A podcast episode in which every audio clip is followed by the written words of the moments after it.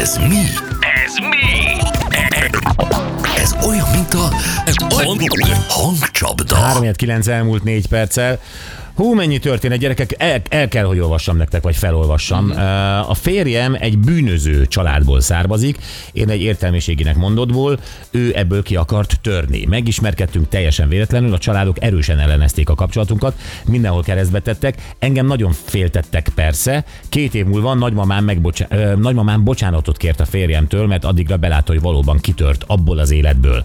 29 éve vagyunk együtt, köszönöm, hogy leírhattam. Szép napot! Ó, szép. bűnöző család, az is egy érdekes, az egész család az, már a felmenők is. De simán van ilyen, tehát nem azt mondom, hogy de De amikor legalább eljutnak odáig, hogy belátják, hogy, hogy valóban mondjuk egy ember tud változni, vagy nem ugyanaz, aminek először gondolták, és akkor nem egy ilyen örök életre törés. Hmm. Volt egy barátnőm, akinek roma volt az apja, de dolgos, tisztességes ember volt. Fateromnak ez nem tetszett, és addig-addig furta a kapcsolatunkat, amíg a lány nem bírta tovább, és dobott. Gabesz. Igen. Sziasztok, és itt van ez, amit akivel szerettünk volna beszélni. Gárdista voltam, majd lett egy cigány barátnőm. A családom szemében minden voltam, csak ember nem. Feleségül vettem, és azóta boldogan élek a családom nélkül, és született egy gyönyörű lányom is. Tehát ott még gyerek is van.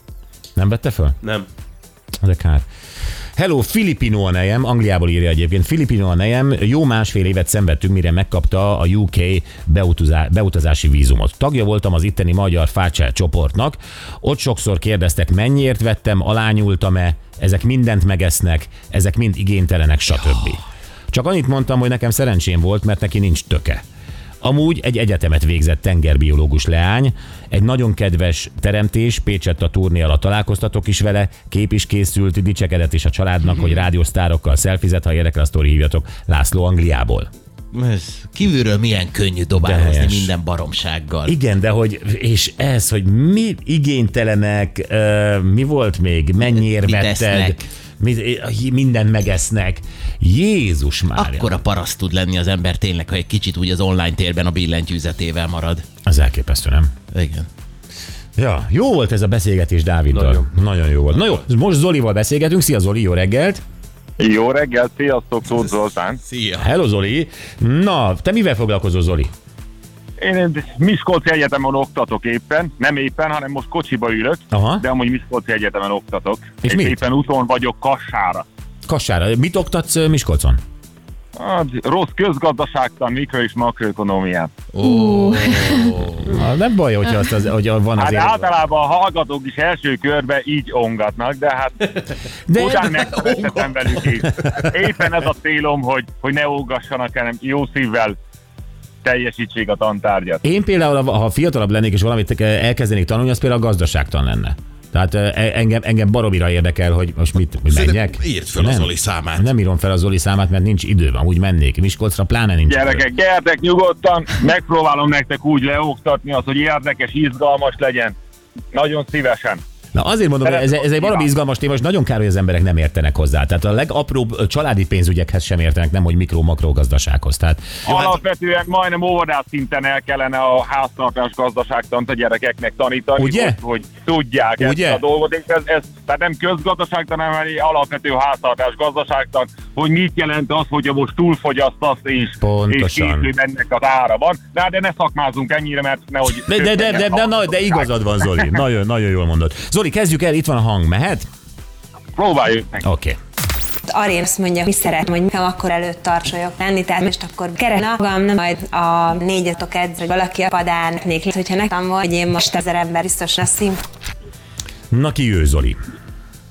Elég nehéz dolgom volt, abból a szempontból, hogy én nem vagyok ilyen ö, mi a fizetős Facebook, vagy amiről ma volt étléga, tehát nem vagyok Facebook ö, tag, de a hangja nagyon ismerős volt, úgyhogy ilyen UBJK gondoltam. Nem tudom, hogy Ő az, jól ő mondhatom. az. Kerestem önmagam, nem tudtam, hogy mi Kicsit ilyen szeretnék lenni, tehát nekem akkor jött. valaki azt mondja, hogy én majd aréna színpadán 4000 ember előtt tartok edzést, akkor biztos, hogy megmosolyogtam volna. Gratulálok! Meg vagyunk, Zoli. A Le, minden itt, nagyon örülök Á, neki. nagyon lesz egy, egy bocsizacsit, benne egy Winter Edition sapka és egy bögre, jó? Nagyon csodálatos, köszönöm szépen. Mi is köszönjük jót a kassára, és hívunk majd a címedért is. Köszönöm szépen, szép napot. Neked Szép napot. is. Szia Zoli. Hello, hello. Hello, hello. De jó fej volt. Igen. Ma nagyon jó emberekkel beszélgetünk. Ilyen egy nap. De jó, hát nem mindig ilyen egy nap, de ez most egy ilyen egy nap. Így van. Jó, mi az? Édesanyám fogorvos, édesapám katonatiszt, első szerelmem roma származású volt, imádtam a szüleit is, de anyuék utálták. És, és, és, tehát egy csomó ilyen történet jön. Jó, um, Horti Gáborral beszélgetünk, mert uh, futball téma, olyan nagyon nagy aktualitás nincs, ugye? Neymar összeesett, vagy Hát de az Igen. heti fradista van. igen. részegen uh, autózott. Igen, Ronaldo megint azt hiszem szép volt a héten. Tehát nincsen semmi hír. Semmi extra gyerekek, csak a szokásos. De a, ami érdekes, egy olyan hír volt a, a Bayernék házatájáról, a Bayern München házatájáról, ők egy, most kikaptak a Mönchengladbachtól, uh. és az első percekben ö, kiállítottak egy Bayern játékost. Ott az edző Nagelsmann azonnal levette a pályáról Thomas Müllert, és berakta csupót. És nem értette Thomas Müller, hogy miért rakja be csupót. és ki azt mondta, neki. azért rakja be csupót, mert csupó gyorsabban fut, mint Thomas Müller. Hát Mhm. figyelj, tök egyszerű. Na ilyen egy felkészült edző.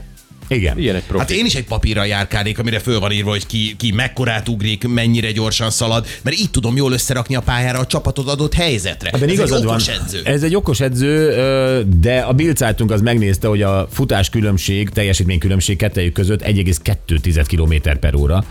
Tehát 33,7-tel fut a csupó, és mit tudom, 31, egész valamennyel fut a Thomas Müller, és ezért tudom, a hanyadik percben leszette. Hát teljesen értető. Teljesen Azért érthető. más, más paraméterek is vannak, és erről beszélünk a Gáborral, hogy milyen paraméterek alapján figyeli az edző a játékosait, és rakja össze a csapatát. Tényleg számít ez az 1,2 km per óra egy ilyen helyzetben? Szerintem biztos, hogy van matematika a fociban egyébként. Hát, hogy ne, ez de, de, de hát ez, ez csak egy paraméter a sok közül. Hát Thomas Müllernek lehet, hogy a kombináló képessége jobb, lehet, hogy az IQ-ja magasabb, és csupó csak ösztönből fut. Az Érted? mindig előny volt a pályán, de itt most a sebességet nézte.